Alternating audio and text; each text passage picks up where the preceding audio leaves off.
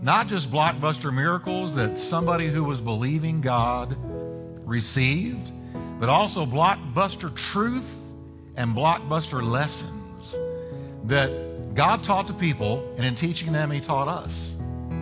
Now, what I'm going to do, I'm going to tie every one of these messages in to a reality TV show title, so that you'll remember these messages. So today, Fear Factor. Now let me just go through them real quickly. Next time, Survivor. After that, Lost. After that, The Apprentice. Then, Extreme Makeover. Yeah. Not to be bested by The Ultimate Fighter. And then, believe it or not, Top Chef. I know what you're thinking. How in the world can you turn that into a message? You're going to have to come find out. Top Chef. And then, last but not least, The Biggest Loser. We're going to deal with those in the next 8 weeks. And every one of them a blockbuster story, a blockbuster message for you and for me. And so let's pray today, because I want to talk to you about fear, the fear factor. And we're going to look at the disciples at sea. And I'm going to read this, just a few passages as it's on the screen right now. Let's read it. One of my favorite stories. Now, when he got into a boat, his disciples followed him. Now, he had told them to get into the boat. We're going to the other side. And suddenly, look what happened. A great tempest arose on the sea, so that the boat was covered with the waves, and he was asleep. Now, how many of you ever felt like Jesus was asleep in your storm? Where are you, God? Well, he was asleep. And the disciples came to him and awoke him, panicked, fear factor, in full mode, panic time. They said, Lord, Lord, save us, we're perishing. But he stood up and yawned, kind of like this, and said to them, read it with me. What was the question? Why are you fearful, O you of little faith? Turn to your neighbor and ask him that. Why are you fearful, O you of little faith? Now turn to the other side and say, don't sweat it. All right, now. Then what did Jesus do? I love this. He arose. Boy, when Jesus stands up in your boat, it's going to be all right. He arose, and he rebuked the wind and the sea. And look what happened. There was a great calm. He talked to nature, and it obeyed him. Well, the men, believe it or not, golly whiz, they marveled. And what did they ask? Say it with me. Who can this be? Even the winds and the sea obey him.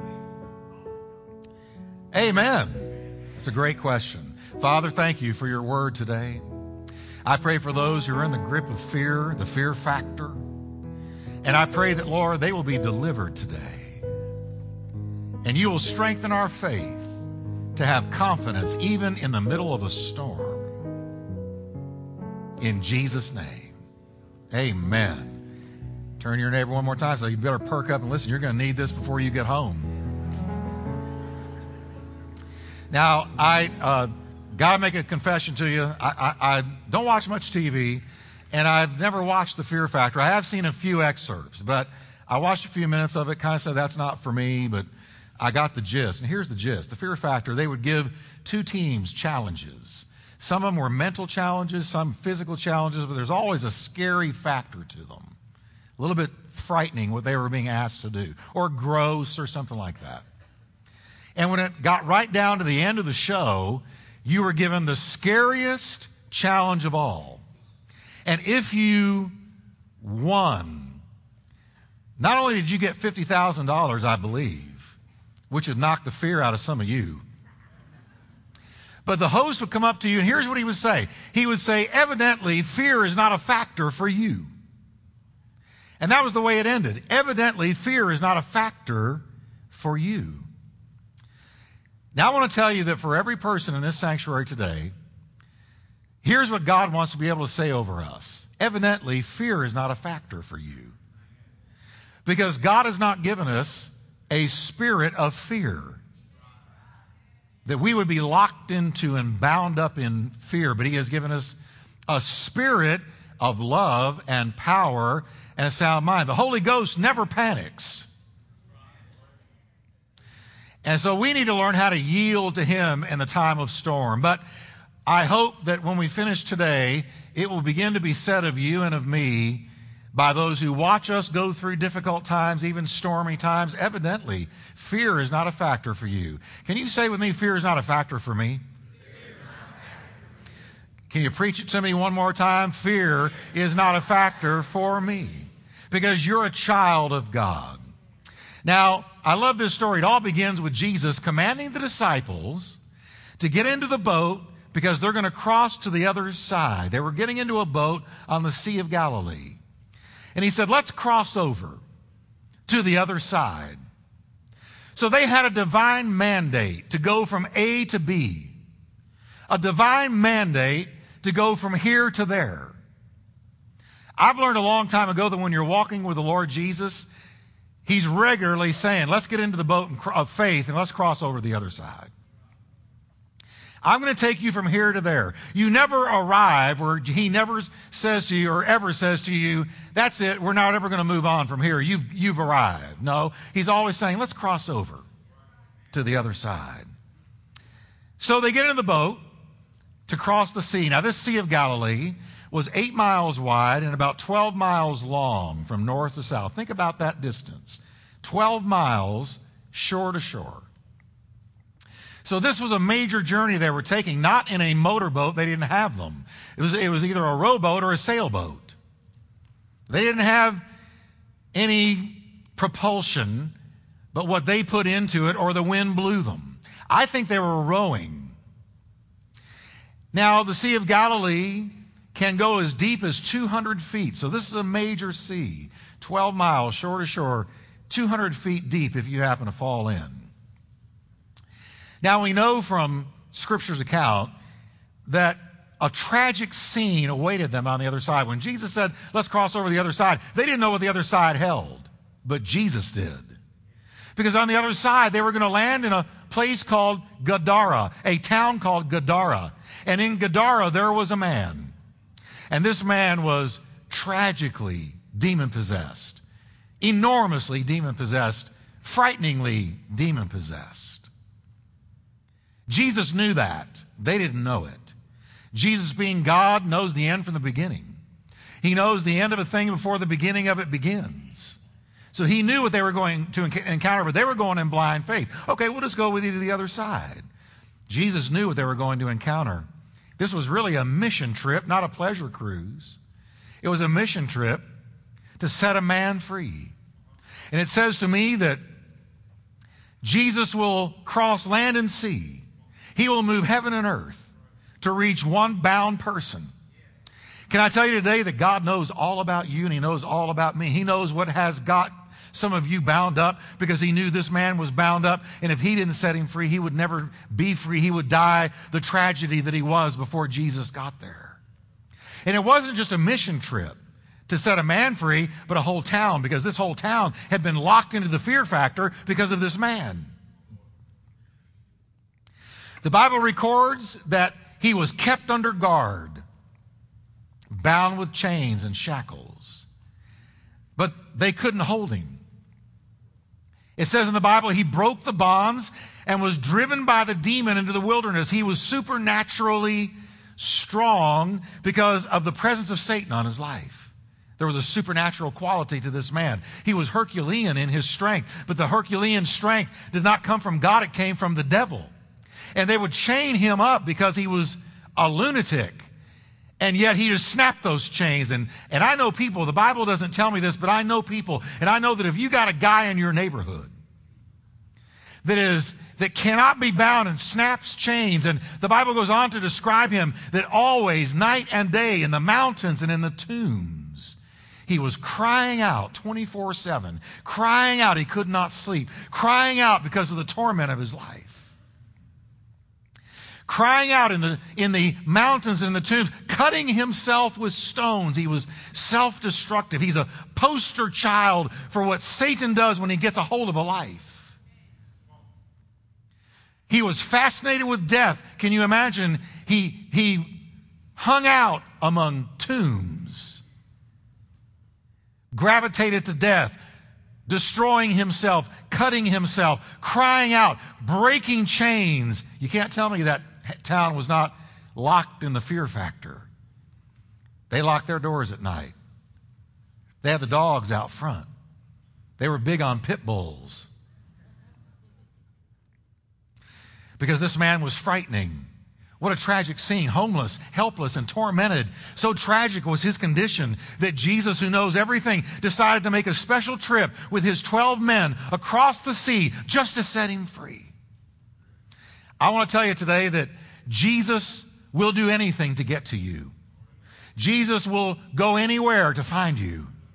Jesus will be inconvenienced as much as need be to get to you just to set you free. And folks, let me tell you, there are people just like this man in our culture today who need to be set free, and the Lord is wanting to get to them. The Lord cares about them, knows about them, and He knows about you and about me today. There's not a thing hidden before the eyes of the Lord. He knows what has addicted us. He knows what is binding us. He knows what is haunting us. He knows what is gripping us. He knows the content of our soul. So he got into the boat, and the journey to the other side began. Now, the beginning of their journey was picturesque. It was beautiful. Life was good when they set out. Remember now, they didn't know where they were going. They didn't know what they were going to encounter. The sun was shining. The sky was blue. The wind was at their back. Smooth sailing. The sun glistened off the glassy sea like thousands of sparkling diamonds. Seagulls flew through a beautiful, pristine sky. And you know what? They were excited about their future as they launched off in the boat, because Jesus had already looked him in the eye and said, I, being Messiah, I've called you. I know what you are destined to do, and I'm going to make you fishers of men. And these guys were cranked and pumped about their life because of what the Lord had spoken over them. Now, they had a real reason to live. It was bigger than fishing, bigger than bringing home enough fish to eat for the evening and then going back out the next morning. No, God had laid his hands on them, and they were excited. So here they go, sailing across the Sea of Galilee. But a pleasure cruise suddenly turned into a frightening cruise. A great windstorm arose, the Bible says. The Greek language says literally a fierce gale of violent wind. Violent wind, hurricane-like wind. We're watching a hurricane strike Florida right now. Some of you have been in a hurricane. You've seen them. This was a gale, a fierce, violent, ferocious wind that came out of nowhere. We know from the Sea of Galilee's location that it is subject to sudden storms like this. I've been on the Sea of Galilee. Storms like these would develop when an east wind dropped cool air over the warm air rising off the sea. And this sudden change would produce a surprisingly furious, frightening storm. And that's exactly what happened. All of a sudden, everything in a moment changed. It grew bad so fast, it says in the Bible, the waves beat into the boat, so that it was already filling. It began to tilt back and forth, the wind blowing it. It felt like it was going to capsize, and the water filling it felt like they were about to sink. The fear factor gripped the disciples' hearts like a vice. Security gave way to panic. Jesus is asleep. His head's on a pillow. Now, I personally believe he had one eye open. He was testing them. He's just watching to see what they do. But the Bible says he was asleep. And they had this frightening feeling of losing control. All control. No more control. I told last night's service and the early service today that's why I don't like to fly, because I don't like not being in control. I want to get in the cockpit with that pilot. I want to ask him, did you have a fight with your wife or anything before you got on this jet? I want to ask him, did you get a good night's sleep? Because I don't like not being in control. That's why I don't like flying. I have to plead the blood, pray myself up, get into the Word, and close my eyes, and I'm what they call a white-knuckle flyer. I do not enjoy it because I'm not in control. Anybody understand? Anybody here with me? Amen. Y'all are normal. But all of a sudden, these guys who were masters of the sea, they had lived their whole lives out fishing, and the sea was their life, and they knew what this meant. This was a huge gale, a storm, and this great storm that struck from nowhere threatened their journey, their boat, their livelihood, and now they're afraid for their life. And there's Jesus, oblivious seemingly to the whole thing, asleep in their storm. Now, before we go further, I want to point out a couple of things here. This storm and this journey across the sea is a picture of life. And the first thing that we need to realize about life is that storms happen when you least expect it. They do not send you a telegram, special delivery, I will be there in a week. Storms come suddenly, and they crush us. Just like the waves were beating down on those disciples, the circumstances of life, like great waves, begin to beat upon us and crush us. We wake up one day and the sky is blue, the sun is shining, all is well, and we go to work and we sit down and on our desk is a pink slip. Thanks. It's been real. Oh, and by the way, the 401k is gone as well. And you're out at sea, and suddenly there's a storm. Or you go to the doctor for just a normal physical, and he comes in and says, sit down, I need to tell you something. Or you wake up one day and the bed's empty and your spouse has walked out and you didn't see it coming, and you've been left alone, and you haven't been alone in years, and you don't know what you're going to do with your life, and you can't believe it because you didn't know anything was that wrong. And how could they have done this? And suddenly the wind is howling and the waves are beating on the boat of your life. Or here's one. Your child drifts into a heartbreaking rebellion against God and against everything you ever taught them. And you begin to wonder, how in the world did this happen? And what did I do wrong? And what could I have done differently? And the storm beats on your life. And it seems like Jesus is far away. It seems like God is way out there. And how did you let this happen, God? And I didn't see this coming. And suddenly you're in a storm. Jesus described it in the Sermon on the Mount. Blessed is he who hears these sayings of mine and does them. For when the rain falls and the wind blows and the floods beat on your house, if you are grounded in my word, you will not fall. Jesus knew there would be storms. He didn't say if. He said when the rain falls and the wind blows and the floods beat on the house, when your boat is being tossed to and fro, the boat of your life. They were in the boat in the middle of the sea. Now listen, this storm the disciples experienced, catch this now, struck with Jesus in the boat and when they were in the center of God's will for their life. They were only in the middle of the sea because Jesus told them to get into the boat and he led them there. But wait a minute, I thought if he led me somewhere, I'd be storm free. Well, I'm here today to wake you up. On their way to deliver a man in a town from their own fear factor, they ran into their own fear factor. When this storm struck, they strike in the worst of times. They strike in the best of times. They strike suddenly without warning, even when we're in the center of God's will and Jesus is in our boat. So I want to tell you something today, that we need to be very careful how we interpret our storms. Because the natural tendency is to say, well, I must have done something wrong, or I wouldn't be in this storm. This is because I've done something wrong. My life is not right. And if you're really blessed, you'll get some Job's counselors that'll come walking in. Job had three supposedly best friends, and they came walking in, and they became worse than the boils on his body because they took chapter after chapter telling Job, if you hadn't done evil, if you didn't have secret sin, if you hadn't gotten out of God's will, if you hadn't done this and that or the other, then this would not have happened to you. What have you done wrong, Job? You need to repent. But Job was under spiritual warfare, and Job was being tested by God, and his friends told him wrong. I want to tell you, don't misinterpret your storm, because guess what? You can create your own storm if you want to. It's not hard to do. Just go out and sow to the flesh. Just go out and get out of the will of God. Just get out there and walk away from Jesus and live like the world, and you got a storm coming. Payday will come someday, I assure you. But listen, sometimes storms strike because we're doing something right. Sometimes they strike because we are walking with God and we are seeking his face and we are going on with him and we are growing in grace and he has laid his hand on us and we do have an anointing and we are influencing others for Jesus Christ. And so we experience a storm. Those that will live godly in Christ Jesus shall suffer the storm of persecution.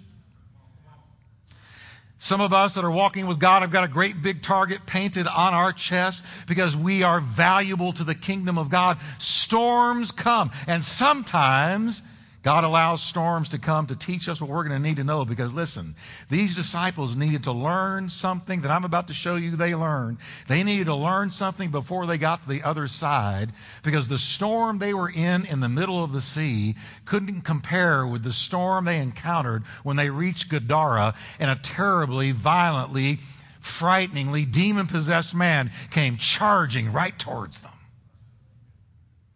God knows what your arrivals are going to hold, so he prepares you between A and B for your arrival.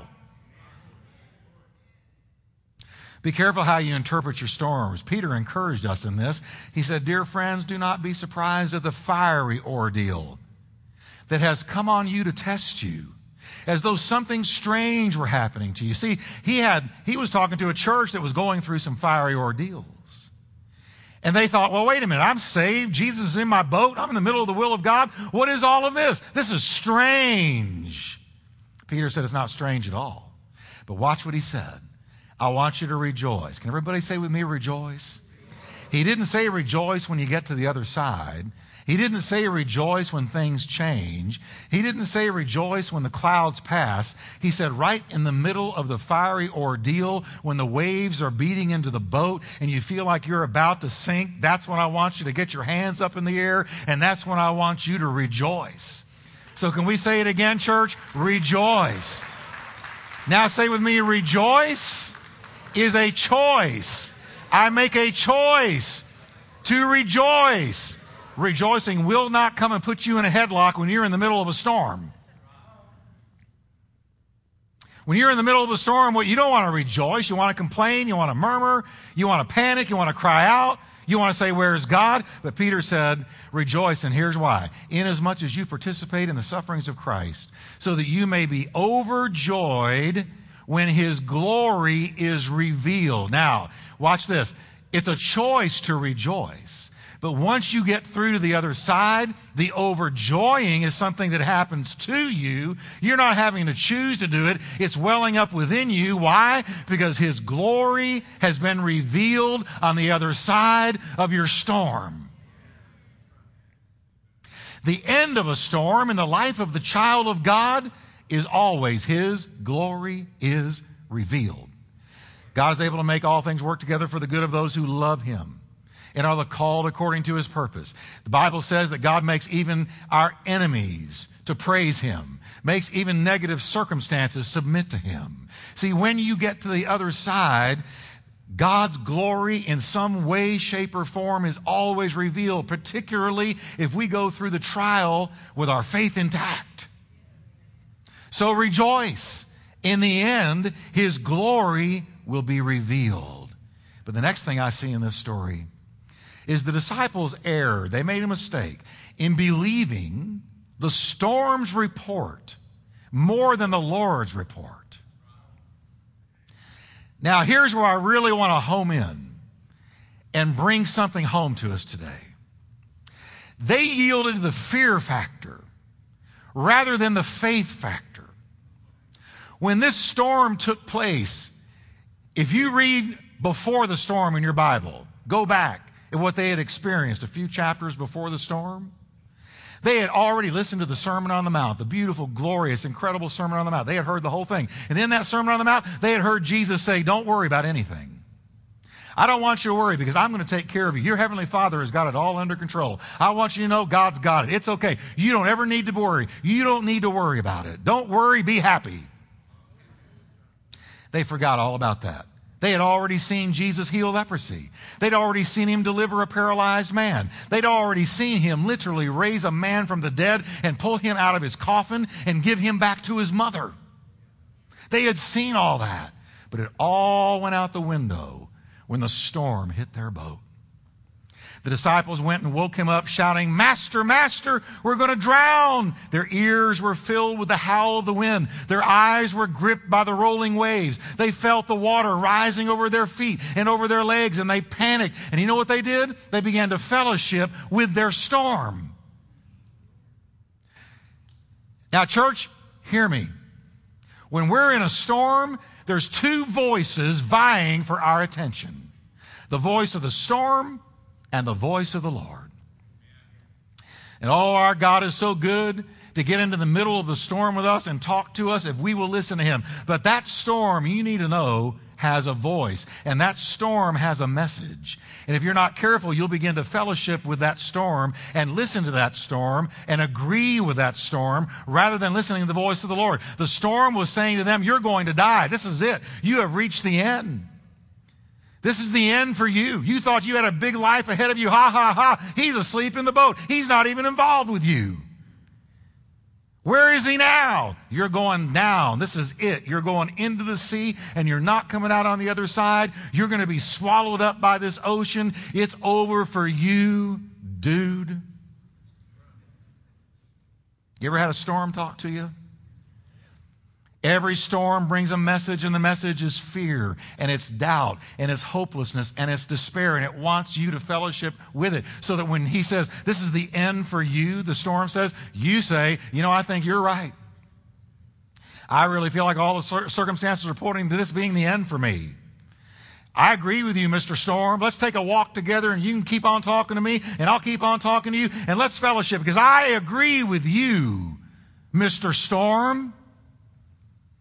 But the Word of God also speaks right in the middle of your storm. We've got to be a people who know how to go into the prayer closet, shut the door, take the phone off the hook, close the People magazine, get in there with the Word of God and say, "Lord, I'm in the middle of a storm, but what do you say?" Because it's never over until God has had his say. Never. When my son was about 2 years old, I was working at Texas Instruments. I had just graduated from college. I knew I was called to preach, and I was waiting for God to put it all together for me and begin to open some doors. But in the meantime, I was at TI, and I was working at TI. I got home from work one day, and I walked in, and Kathy said, "Come in here quickly." She took me into the bedroom, and there was my little two-year-old son, Jeremy.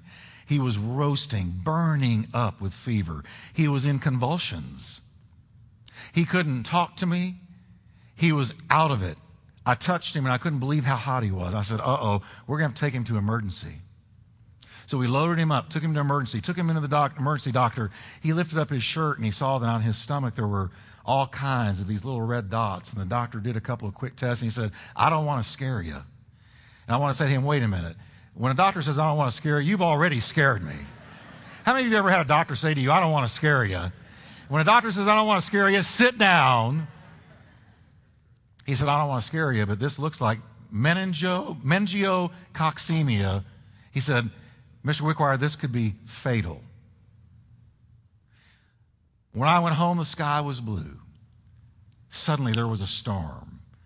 The love of my life, my little boy, who I cherished, was laying there, unable to recognize me, convulsing, burning with fever, and I was told it might be fatal, but it was evening by now. And he said, "You're going to have to get out of the room because we're going to have to give him a spinal tap." And I listened to him screaming as they gave him a spinal tap. A little two-year-old ran that needle into his spine. And I remember, I can't take it. I can't take listening to him being in pain, and I can't even be in there. But the next day, I had to get up and go to work before we had any results. And I went to work, and I'll never forget, at TI, there was these giant hallways. I was oblivious to all the people. I was just walking up and down those hallways saying, "Jesus, help me. I'm in a storm. The waves, the storm was talking to me. You're going to lose him. The storm was speaking to me. This is it.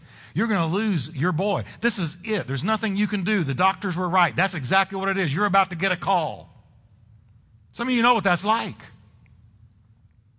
I said, "Lord, what am I going to do?" And suddenly the Holy Spirit spoke to me, clear as a bell, and said, "He's going to be all right."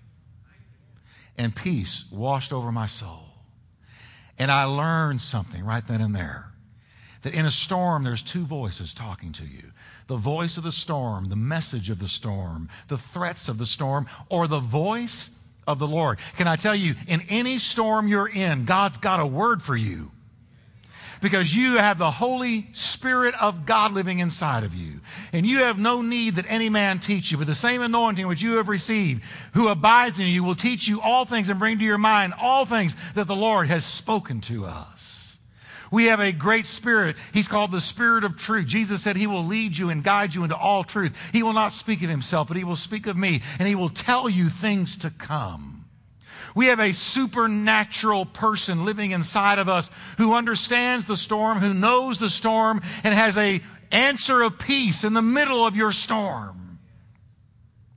And I said, Lord, I receive that word, and I'm not going to fellowship with the storm anymore. I receive it. Before I left that day, Kathy called and said, thank God, we just got a call from the doctor. It's not what they thought it was, and his fever is already broken. But I already knew. I knew because I've got somebody in my boat. I've got a Lord in my boat, a Savior in my boat, a Messiah in my boat. I was thinking of Paul the Apostle. He was in a shipwreck of his own. He was in a storm at sea himself. And Paul's out there, and he told them, don't go a certain way and don't sail a certain way or you're going to experience great trouble. And they did not listen to the man of God. They went anyway, and a storm struck their ship, and it was full of men that were lost. And that storm tossed them and broke the ship up. And the Bible says that the men had lost all hope. It says, and when they had lost all hope, not some hope, not a little hope, when they had lost all their hope and were convinced of the message of the storm, you're going to die. Where was Paul? The man of God was down in the middle of the ship. And he was fellowshipping not with the storm, but he was fellowshipping with the Savior. And he said, Jesus, I give this to you. And it says, Paul came out from the bottom of the ship and spoke to all of these men who had believed the message of the storm. And he said, an angel of God stood with me tonight. And he told me, you're going to lose the ship, but you're not going to lose one person with you because I've called you to speak to Caesar. And because you're a man of destiny, I'm going to give you everybody sailing with you. And the ship hit rocks and it broke in pieces. They all grabbed hold of something and floated to shore, but not one man was lost. So you had two kinds of people on that boat, those fellowshipping with the storm and those fellowshipping with the Savior. I don't know about you, church, but I want to be the one in the storm, fellowshipping with the Savior, receiving the word of God, not the message of the storm. Come on, everybody. I want to be able to say to desperate people, you may feel like you're going down for the count, but I know a Savior who can pick you up and dust you off and deliver you of demonic influence and set your feet on solid ground, and he can put a new song in your mouth, even praise unto our God. Many are going to see it and fear and shall trust in the Lord. It's not over. I love the word of God. You shall not be afraid of the terror by night, nor of the arrow that flies by day, nor of the pestilence or disease that walks in darkness, nor of the destruction that lays waste at noonday. 1,000 will fall at your side, 10,000 at your right hand, but it will not come near you.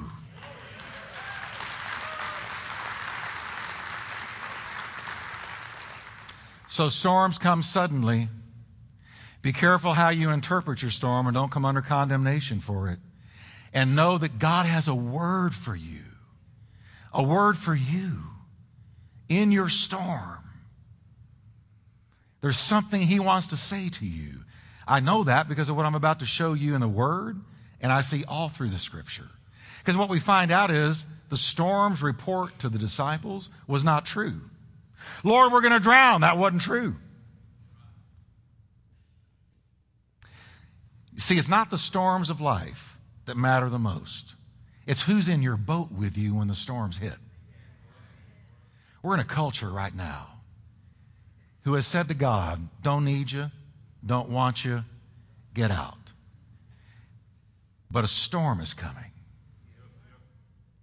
And let me tell you who's going to float and not sink.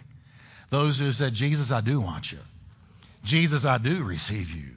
Jesus, I do believe in you and embrace you, and I do not want you out, but I want you in. I don't want to reject you. I want to receive you. I don't want to go my own way. I want to walk with you in your way. Those of us that have Jesus in the boat, the one thing they did right is they ran to him and said, Jesus, we're going to drown. And they turned to the Lord, and Jesus stood up. Let me tell you, when Jesus stands up, let God arise and let his enemies be scattered. When Jesus stands up, when Jesus stands up in your boat, that storm is doomed. I love this. It says Jesus woke up, stood up, and rebuked the wind. Now the Greek says he turned to the wind and said, stop. And to the waves, rolling, huge waves, crashing against this. He looked at them, stop. Talk to the storm, stop. And the Bible says, suddenly the storm stopped and all was calm. Can you imagine that moment? What a blockbuster moment. Stop, stop, stop.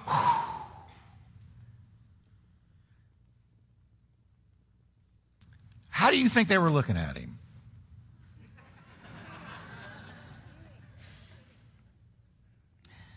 Now, the blockbuster in the story is not the storm, though it was a blockbuster storm. The blockbuster is not the miracle, though it was a great miracle. The blockbuster is the question they asked, because it's the single most important question you and I will ever ask. Who is this man? John turned to Peter. Who is this man? We like the way he taught. Wow, he did some cool miracles. But he just talked to nature, and it obeyed. He was about to get to the other side, and they were about to see that not only could he talk to nature, he could talk to demons, and they obeyed. Who is this man? That's the question of the ages. What you do with that question is going to decide your eternal fate. What'd you do with this man? Who was this man? Who is this man? Great teacher, one of many world religious leaders. Who is this man? This man's not like any other man who ever lived or ever will. Only God can talk to nature and make nature obey. In the beginning was the Word. The Word was with God, and the Word was very theos, God. You know what they were realizing? They were realizing who they had really hooked up with. You got to know that. Jesus, the teacher, turned it into a classroom session. He said, you've asked the best question you could ask. It's a rhetorical question. The answer is, I am God, wrapped in skin. That's why the wind obeys me, the waves obey me, the storm obeys me. The demons are about to obey me because I'm God. He was prepping them for their next level. Because do you think when this man came running out of the tombs, racing towards them naked, that he can't be bound in chains, screaming, tormented, lunatic face? You think that if they hadn't seen this miracle, they would have been ready for that? But when they saw Jesus tell wind and waves to stop, and they saw the lunatic coming, they said, he's got it. He's got it. He's got it. Well, how do you know that? Because the waves obey him. The wind obeys him. He's God. So they were ready. Robert Louis Stevenson tells the story of a ship tossed in a vicious storm. True story. The sea was rough and the rocky coast was perilous. Danger was real and dread fear gripped the sailors. One frantic young sailor who was laboring below the water line could contain himself no longer. He ran up, ran into the control room, closed the door behind him, and stood in frozen fright watching the captain wrestle with the controls of the huge ship. Skill of mind and strength of hand enabled the captain to guide the vessel through the threatening rocks into open water. The captain turned slightly looked at the frightened sailor, and smiled. The young man returned below deck and assured the crew all danger was over. They said, "How do you know all danger is over?" He said, "I've seen the face of the captain, and he smiled at me." You know what God's doing right now? All you need to see in your storm is the face of the captain. Amen. The captain of our salvation. He's smiling in the middle of our storm. You know what he's saying? I've got it. I've got it. Can we stand up today?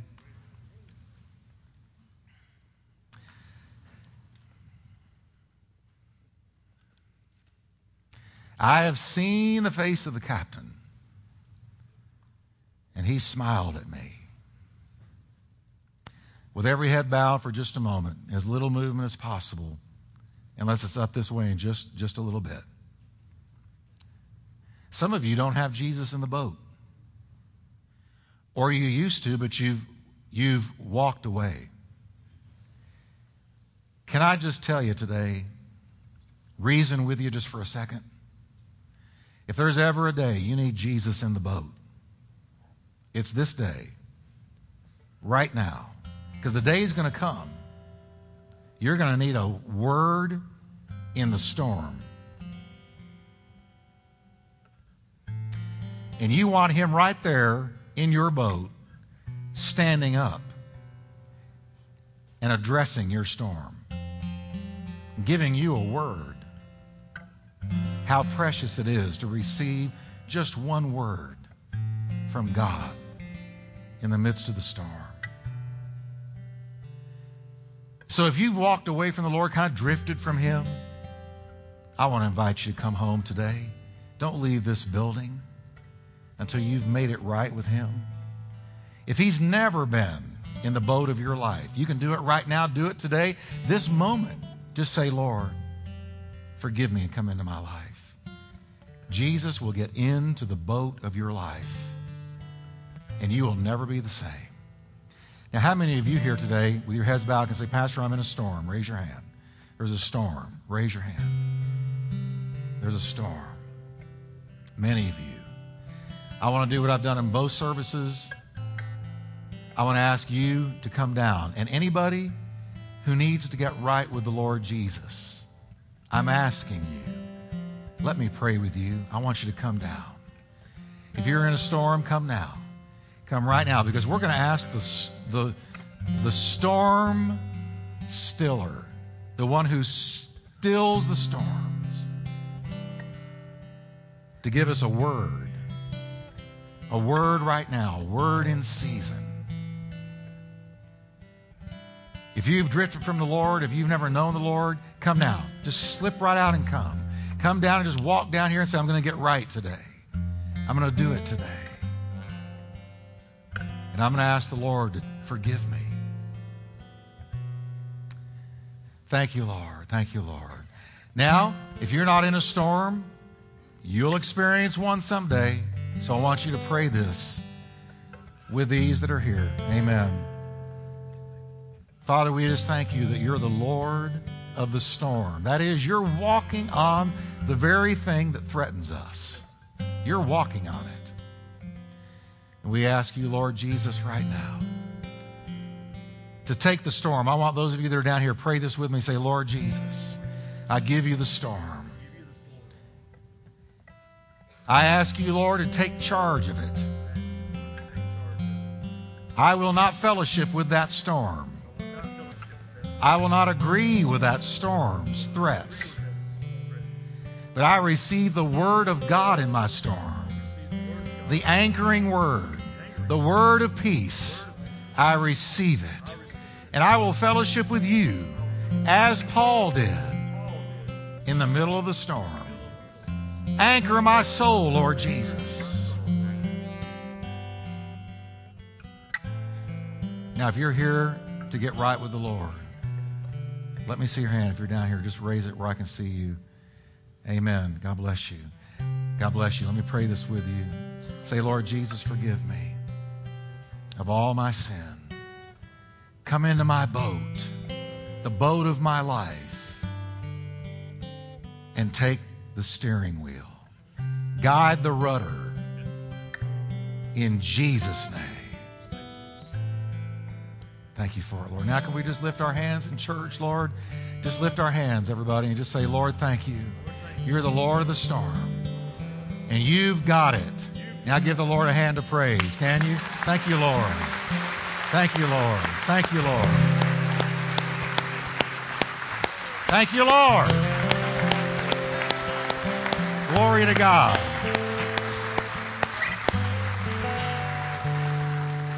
Now, some of you need further ministry. Here's what I'm going to ask you to do. Because God's